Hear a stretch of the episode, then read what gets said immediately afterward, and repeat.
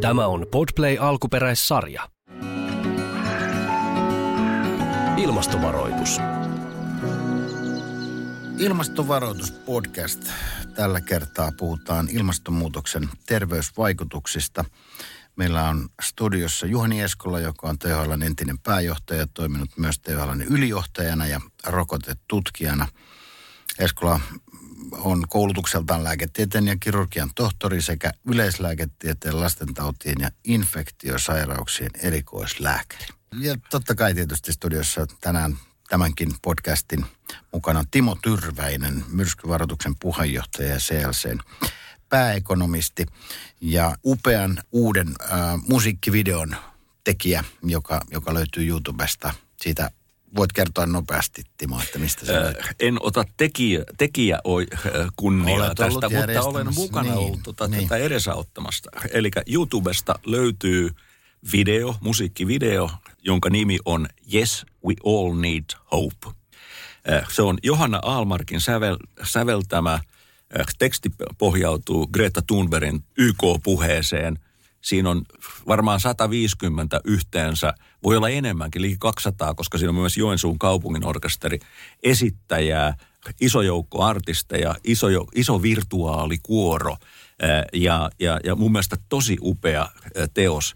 Ja sen viesti on, yes we all need hope, but the one thing we need more than hope is action. Tarvitaan toimia. On aika toimia. Timo Tyrväinen, ää, tuota noin niin, myrskyvaroituksen puheenjohtaja ja, ja en sano enää tekijä, mutta asian järjestäjä ja upea, upea ää, osallinen. Osallinen, käytetään tätä sanaa. Tänään siis puhutaan ilmastonmuutoksen terveysvaikutuksista. Paljon puhutaan siitä, miten ilmastonmuutos vaikuttaa sääolosuhteisiin ja vaikkapa luonnon monimuotoisuuteen, mutta ilmastonmuutoksesta johtuvat terveyshaitat saavat huomattavasti vähemmän palstatilaa. Juhani Eskola, osaatko sanoa, miksi ilmastonmuutoksen terveysvaikutuksiin on herätty vasta aivan viime aikoina? No en mä kehuisi, että muillakaan sektoreilla herääminen on ollut kovin ripeätä, mutta se on totta, että terveyssektori ja hyvinvointisektori on herännyt hitaasti. Osin se varmaan johtuu siitä, että monia terveysvaikutuksia ei osata yhdistää ilmastonmuutokseen tai ympäristötekijöihin. Maailman terveysjärjestö tällä hetkellä arvioi, että noin neljännes kaikista kuolemista johtuu ympäristötekijöistä. Tämä on iso asia, mutta nämä epidemiat on niin hitaita ja, ja syysuhteet on niin monimutkaisia, että tätä ei ole huomattu. Toinen ehkä selkeämpi esimerkki tai syy siihen, miksi hita- herääminen on ollut hidasta, on se, että kyllä terveydenhuollon ja lääkäreiden hoitajien semmoinen identiteetti ja työ näkyy kohdistuu enemmän yksilöön, yhden potilaan hoitamiseen, yhden potilaan parantamiseen ja tämmöiset yhteisölliset asiat terveyteenkin liittyvät on ollut vähän vieraampia. Ja kolmas asia, mitä mä oon miettinyt aika paljon, on sitten se, että meillä ei ole samanlaista painetta esimerkiksi yritysmaailmasta tai ö, lääketieteellinen terveyspuolen yritykset ei ole niin suoraan tässä ilmastonmuutoksen haittojen tekijöinä tai kokijoina. Jos verrataan esimerkiksi energiateollisuuteen, autoteollisuuteen, ne on heti siinä tähtäimessä ja vastuupaikalle nostettuna terveysteollisuutta ei ole tällainen nostettu ja, ja varmaan teollisuuden puolellakin tämä herääminen on hitaampaa. Ja, ja tähän liittyy se, että tota, mitä Juhani kuvasi, että me koko aika ymmärretään enemmän ja enemmän siitä, mitä ilmastonmuutoksesta seuraa. Ja semmoiset asiat, jotka on tuntunut irrallisilta, yhtäkkiä siinä löytyykin linkki.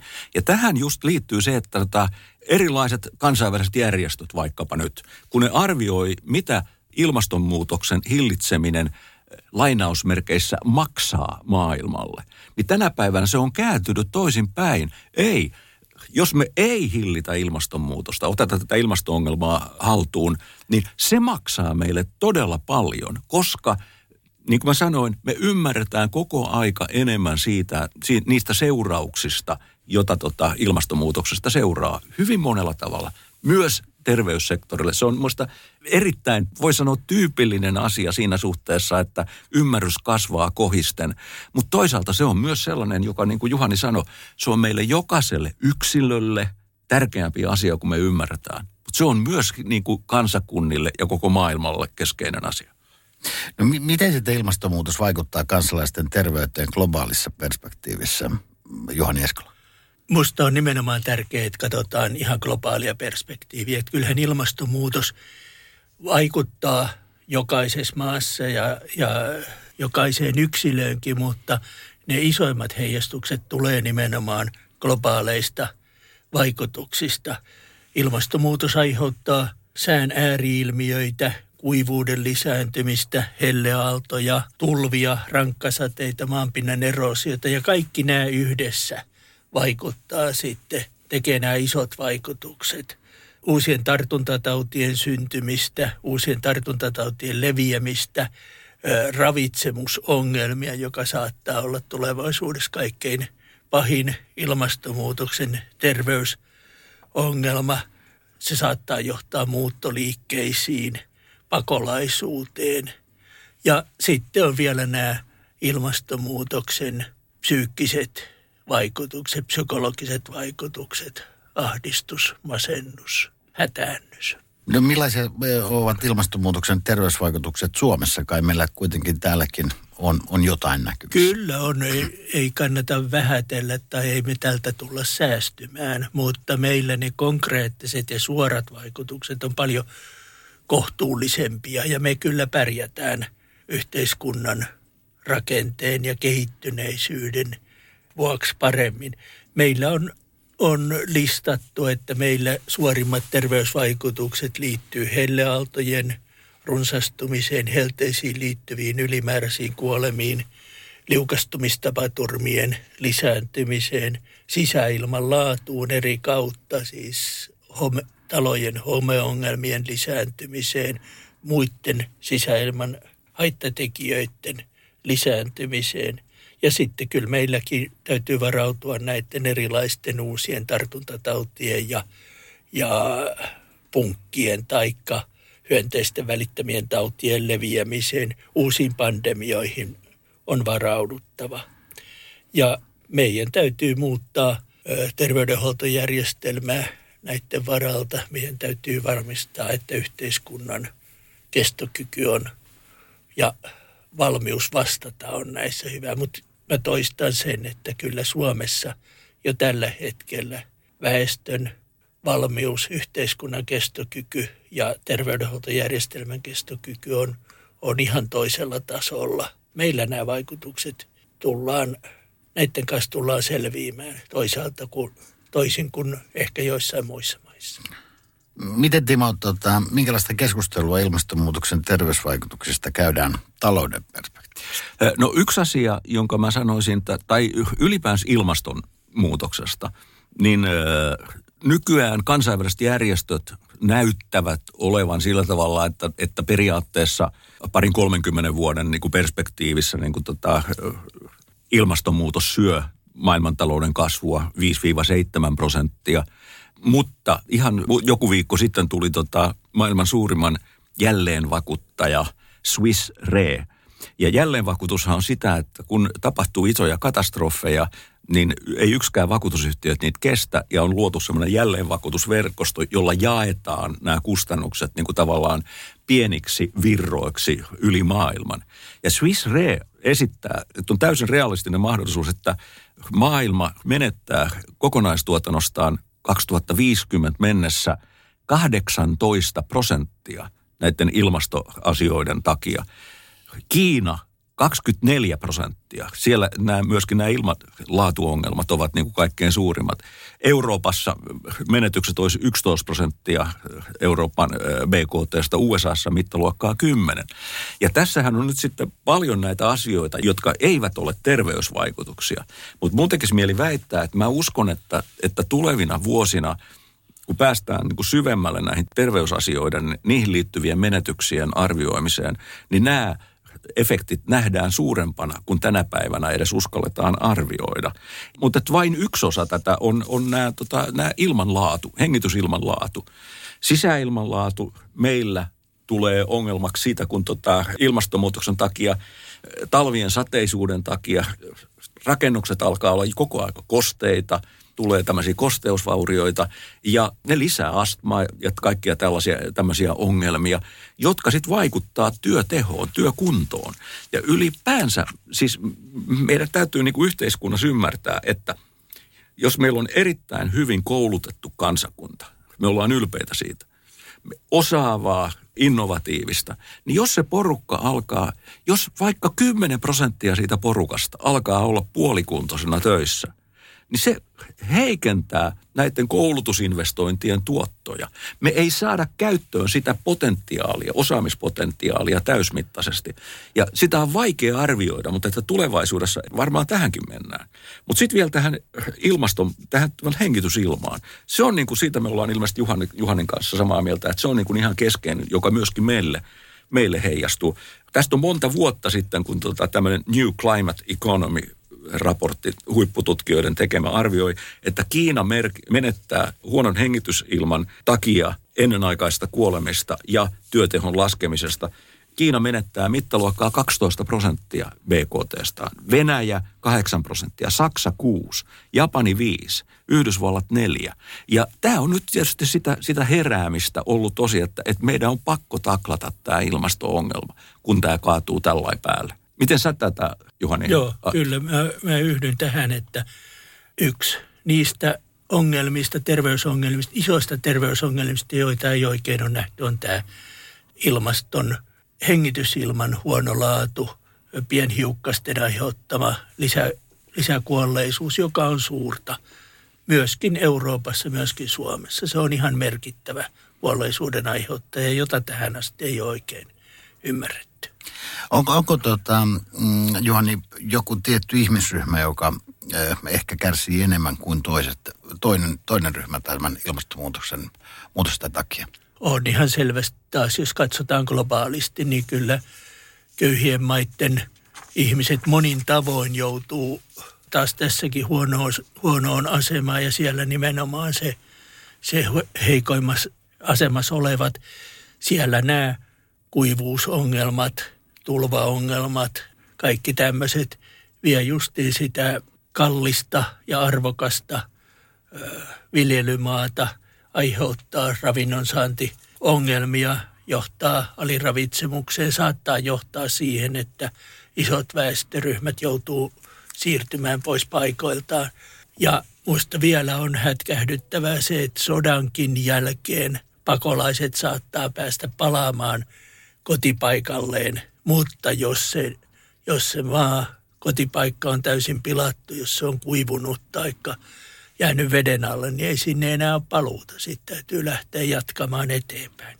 Ja tämä on musta yksi asia, mitä kannattaa miettiä myöskin siltä kannalta, että nämä väestöt ihan luonnollisesti kysyy, että minkä takia metästä joudutaan näin kärsimään, kun, kun aikaisemmin rikkaiden maiden väestöt on saanut nostettua elintasonsa käyttämällä halpaa energiaa, käy, käyttämällä raaka-aineita yli, ylimäärin. Ja nyt me saadaan nämä seuraukset ja mä pelkään vähän, että tästä voi tulla isoja ongelmia, kunhan ei johtaisi väkivaltaisuuksiin sitten tämä korjaaminen.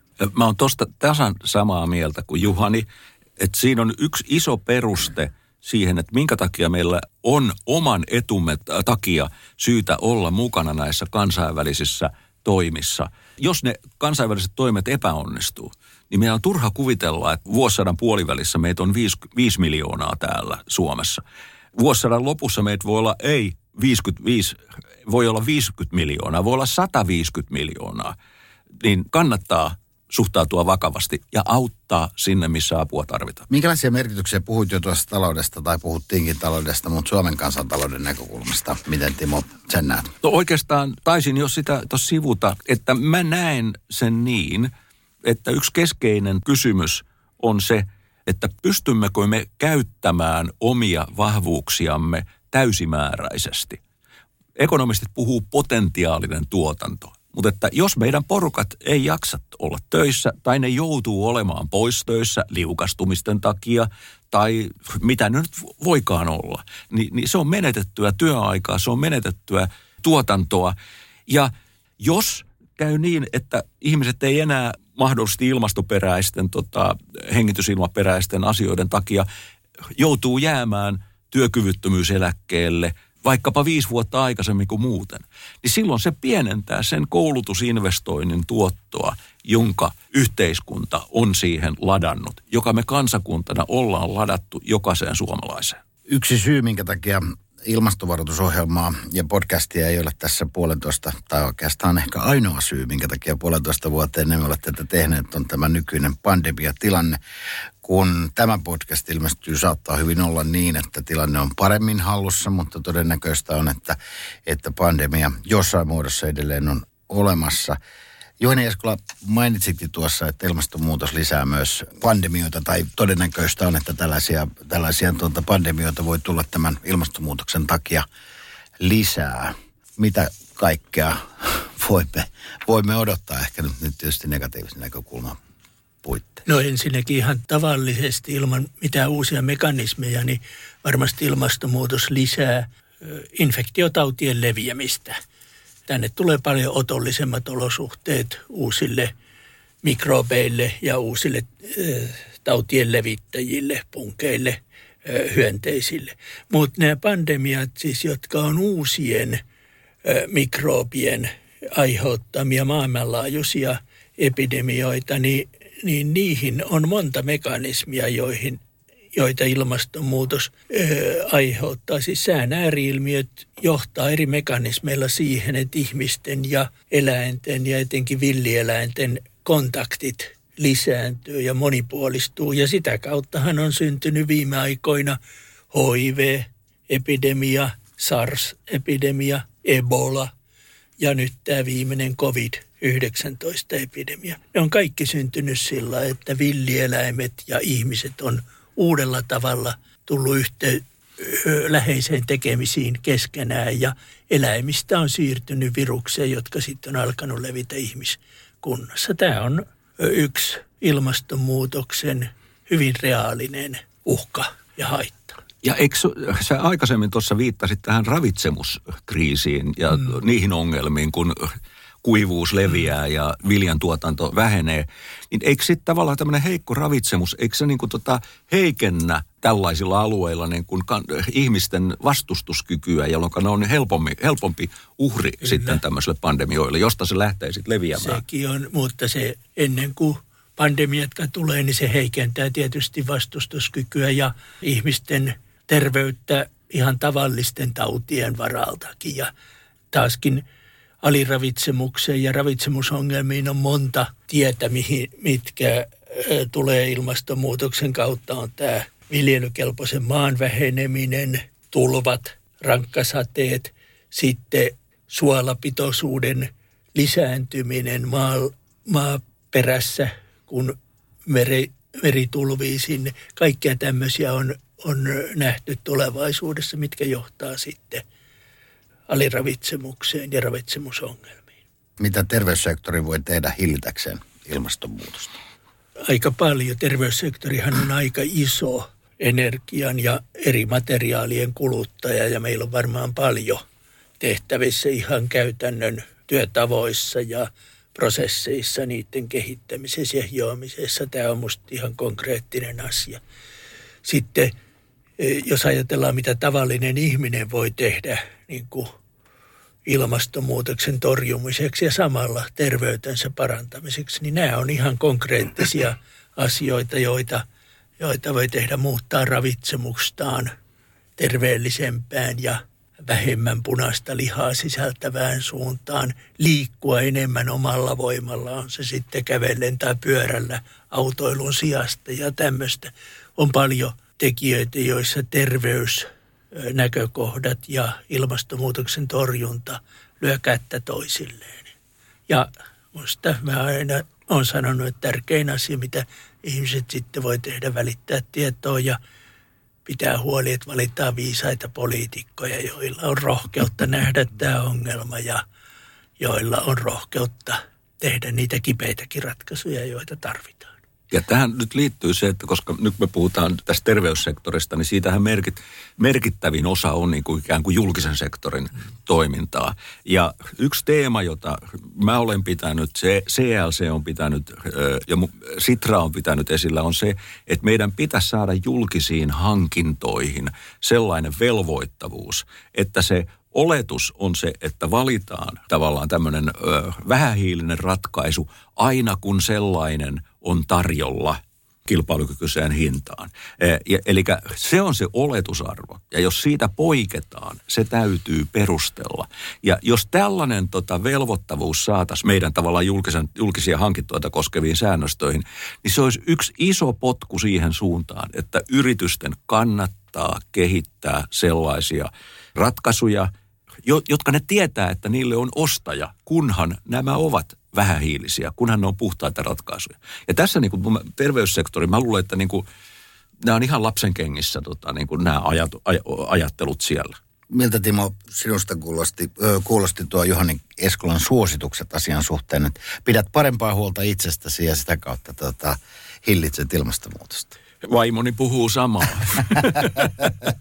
nyt, nyt on Juhani ja ei mitään, vaimo, jotka ei, ei mitään uutta auringon alla, sanoisi sinuhe. Mutta tota, ilman muuta se on näin. Ja sitten vielä se, kun Juhani sanon ruokavaliosta.